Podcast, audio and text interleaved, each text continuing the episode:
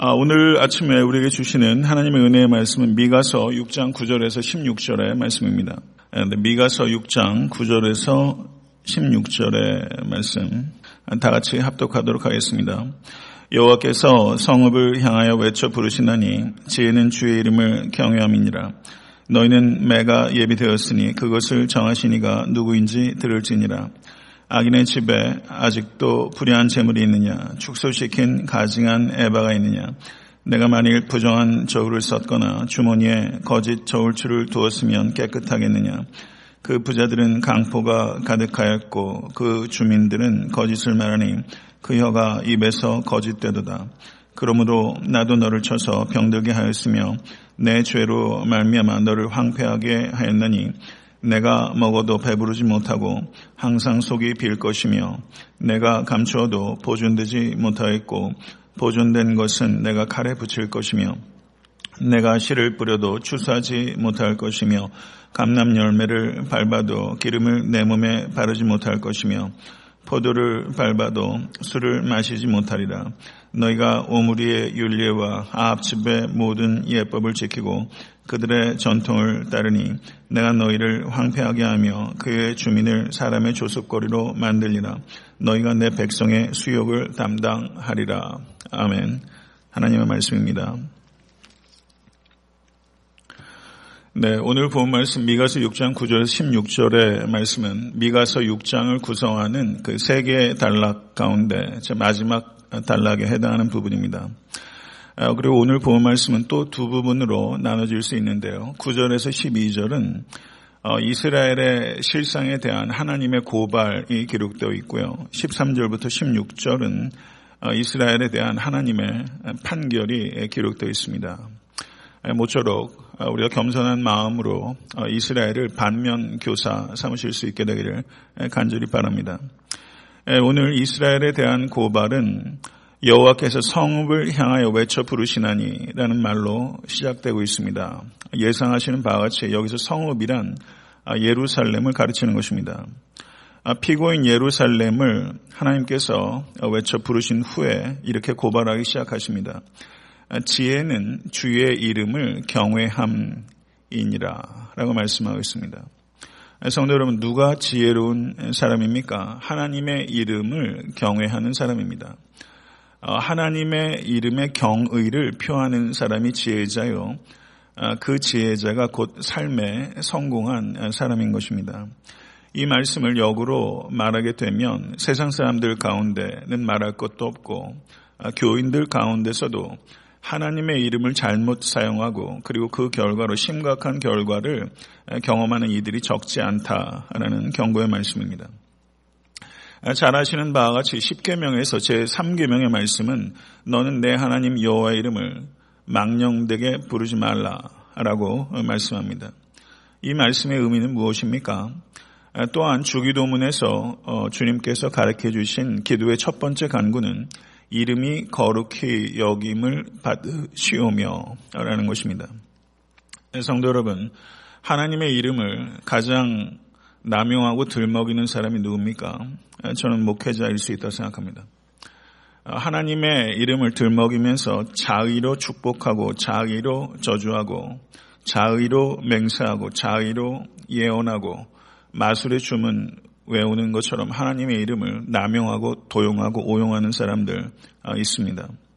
성도 여러분, 이것은 하나님의 이름을 망령되게 일컫는 것입니다. 이와 같은 행위는 근절돼야 되고 그리고 그와 같은 행위에는 징벌이 따른다라고 성경 우리에게 말씀하고 있습니다. 어, 하나님의 이름을 망령되 일컫지 말라라는 것이 부정적인 명령이라면 이 말씀이 가지고 있는 긍정적인 측면은 하나님의 이름을 찬양하라는 것입니다.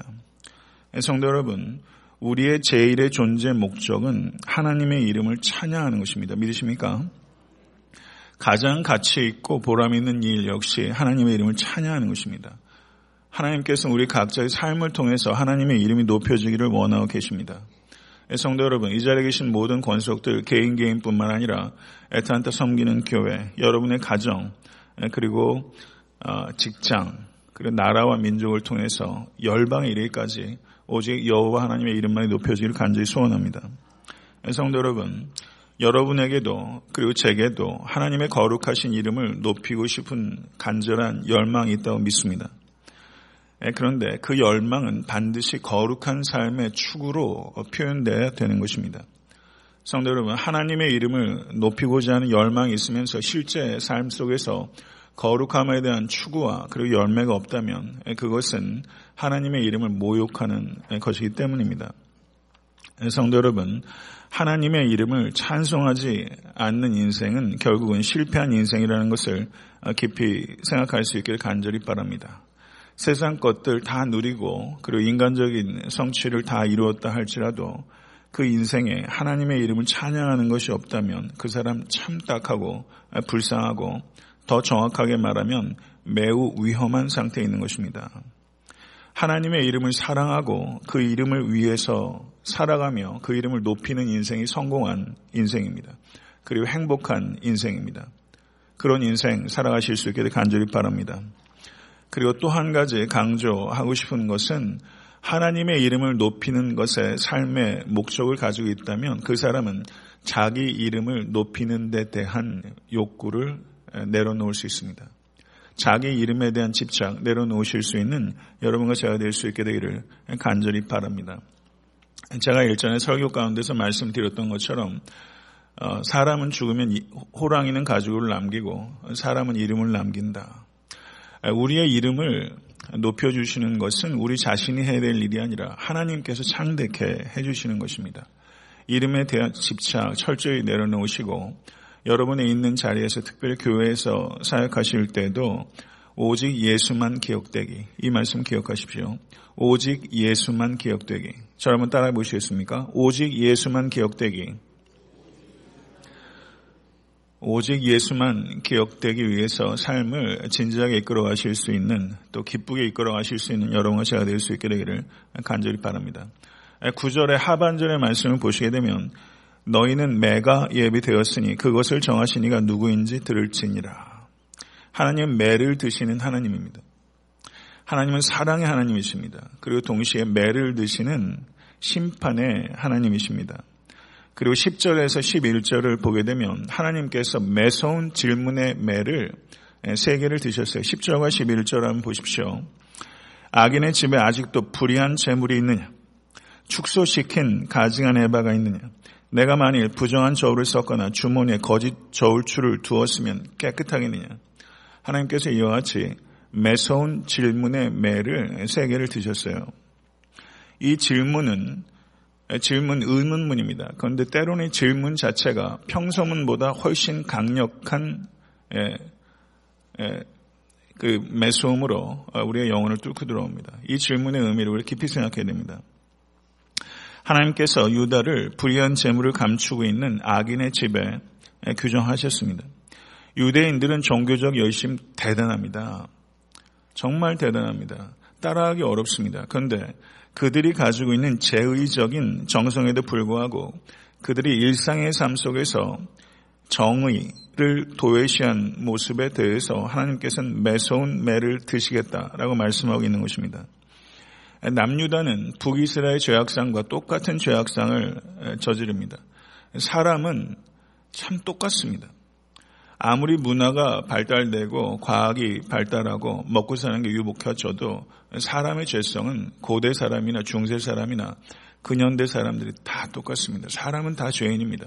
모든 사람이 죄를 범하였으면 하나님의 영광에 이르지 못하였더니 이 말은 진실로 참입니다. 성도 여러분, 북이스라엘의 문제와 남유다의 문제 그리고 현대사회의 문제는 동일합니다. 그것은 축소시키는 가증한 에바와 부정한 저울과 거짓 저울추입니다. 그런 것들을 통해서 어, 속입니다. 속이는 도량형으로 남에게 줄 때는 적게 주고 속이는 도량형으로 내가 받을 때는 많이 받습니다. 많은 사람들이 그렇게 합니다. 공평한 저울과 정직한 저울추를 구약 성경 곳곳에서 강조하고 있는 것을 우리가 보게 됩니다.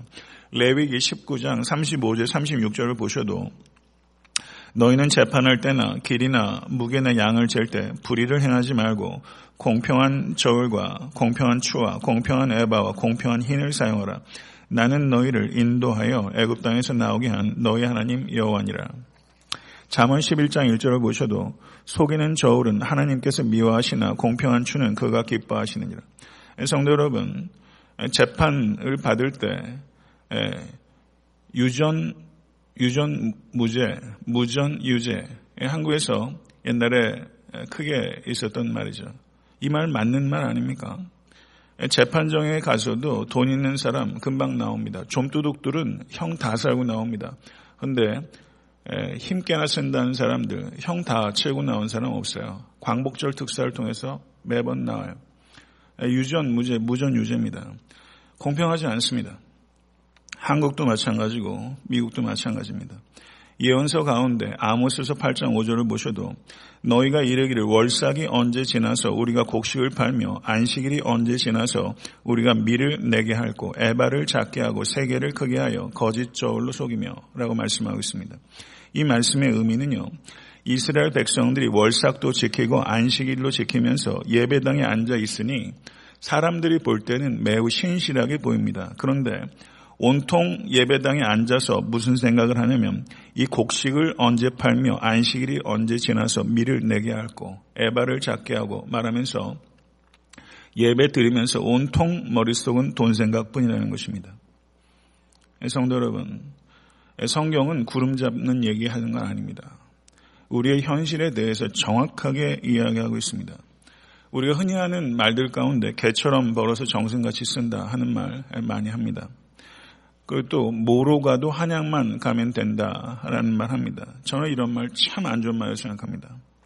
성도 여러분, 개같이 벌어서 정승같이 쓴다. 라고 말을 하는 이와 같은 방식들이 결코 성경적인 경제 윤리가 아닙니다. 성도 여러분, 재물의 쓰임새 중요합니다. 재물의 쓰임새 중요해요. 여러분들에게 하나님께 주신 재물들을 어떻게 쓰느냐 하는 것 매우 중요한 일입니다. 그 재물로 선교도 할 수 있고 그 재물로 구제도 할 수 있고 그 재물이 있어야 교회당도 그리고 교육관도 어, 세울 수 있습니다. 그 외에 매우 필요한 곳에 유용하게 쓸 수 있습니다. 그런데 재물의 쓰임새가 이타적이고 선하다고 해서 그것으로 충분하지 않다는 것입니다.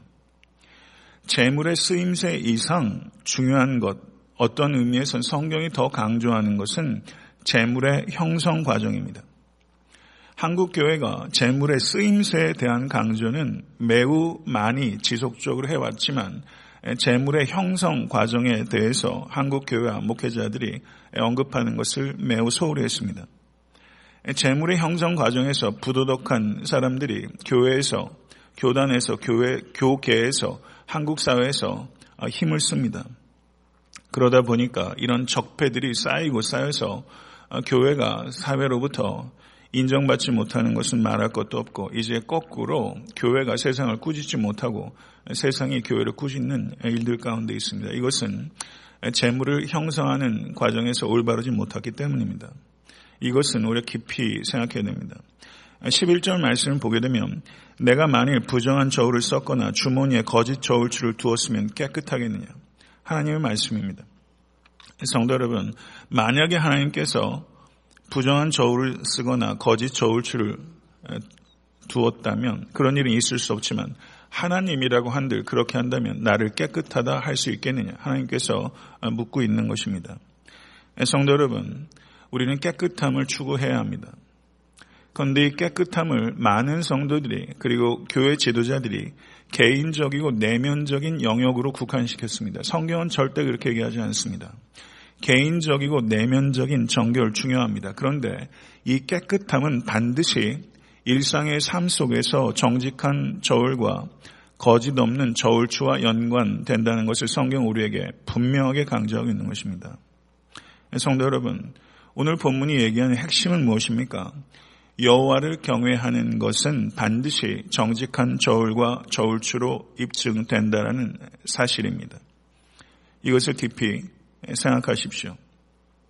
생활 속에서 정의를 추구하지 않는 정성스러운 제사는 아무 의무가 의미가 없을 뿐만 아니라 하나님을 모욕하는 것이다. 이것이 하나님의 말씀입니다. 제가 더한 것도 없고 뺀 것도 없습니다. 우리는 듣기 좋은 말만 들어야 하는 것이 아니라 하나님의 모든 말씀을 좋게 들어야 합니다. 13절에서 16절의 말씀을 보게 되면 하나님의 판결이 기록되어 있습니다. 그러므로 나도 너를 쳐서 병들게 하였으며 내 죄로 말미암아 너를 황폐하게 하였나니 이것은 개괄적인 심판의 말씀이고 14절 15절의 말씀을 보면 내가 먹어도 배부르지 못하고 항상 속이 빌 것이며 내가 감추어도 보존되지 못하겠고 보존된 것은 내가 칼에 붙일 것이며 내가 씨를 뿌려도 추수하지 못할 것이며 감남 열매를 밟아도 기름을 내 몸에 바르지 못할 것이며 포도를 담아도 술을 마시지 못하리라. 이 말씀 무서운 말씀입니다. 이 말씀의 뜻은 무엇입니까?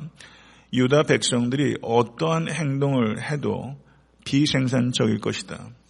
아무것도 얻지 못하게 될 것이다. 하나님의 말씀입니다.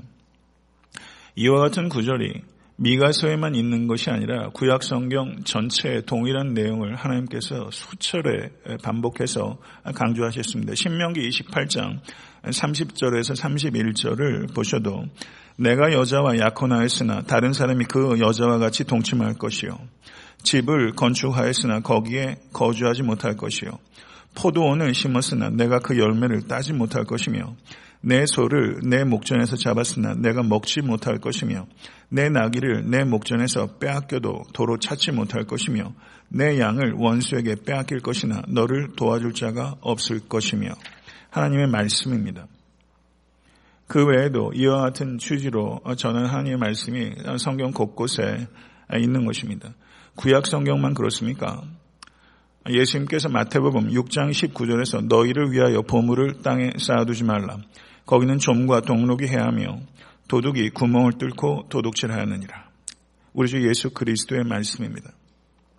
신구약 성경에서 공히 강조하고 있는 말씀입니다. 사랑하는 성도 여러분, 올 한 해 여러분의 곳간, 여러분의 bank account가 사정이 어떠세요? 여전히 빌빌빌빌 하고 계세요?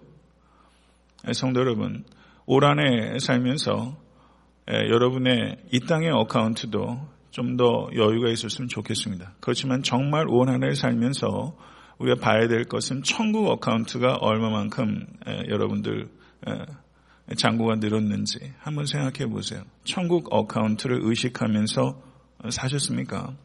천국 account를 늘리기 위해서 삶을 이끌어 오셨습니까? 사랑하는 성도 여러분, 정의를 도외시한 자들은 결국 누구를 따라가는 자들인가 16절의 말씀을 한번 보시죠. 오므리의 윤례와 아합집의 모든 예법을 지키고 그들의 전통을 따르는 자들이다. 이렇게 말씀하고 있습니다. 정의를 도외시하고 거짓으로 재산을 증식하고 다른 사람들을 핍박하는 자들은 결국 누구인가? 오므리의 윤례와 아합집의 모든 예법을 지키고 그들의 전통을 따른 자들이다. 북이스라엘 왕 중에서 가장 폐악질을 한 왕들을 이야기하고 있는 것입니다. 그러한 자들을 하나님께서 황폐하게 할 것이며 조속거리로 만들 것이다. 악인들의 소유와 악인들의 모든 관계는 파산하고 파멸하게 될 것이다. 이렇게 성경은 말씀하고 있습니다. 말씀을 맺겠습니다. 우리가 살고 있는 시대에 우리가 회복해야 되는 것은 예언자의 영성입니다. 이것은 하나님의 말씀입니다. 이 말씀에 깊이 생각하실 수 있는 여러분과 저 그리고 모든 교회가 될 수 있기를 간절히 바랍니다. 오늘 말씀의 내용은 주의 이름을 경외하는 자가 지혜자이다. 주의 이름을 경외하는 것은 반드시 거룩한 삶을 통해서 표현되어야 한다. 개인의 거룩함은 예배를 열심히 드리는 것으로 충분하지 못하고 정직한 저울과 거짓 없는 저울수를 사용하는 생활 윤리로 증명되어야 한다. 이윤을 극대화시키기 위해서 정직을 희생시키는 것은 결코 하나님을 기쁘게 하지 못한다. 우리는 재물의 용도뿐만 아니라 그에 못지않게 재물의 형성 과정도 깨끗해야 하고 그렇게 될 때 그리스도인과 그리고 교회는 사회로부터 존경과 영향력을 회복하게 될 것이다. 이것이 오늘 말씀, 본문의 말씀이 여러분과 저에게 가르치는 바입니다. 이 말씀에 깊이 생각하시고 실제의 삶 속에서 적용하기 위해서 성령님을 더욱더 의지하실 수 있는 모든 권속 되실 수 있게 되기를 간절히 바랍니다. 주님 가르쳐 주신 기도로 예배를 마치겠습니다.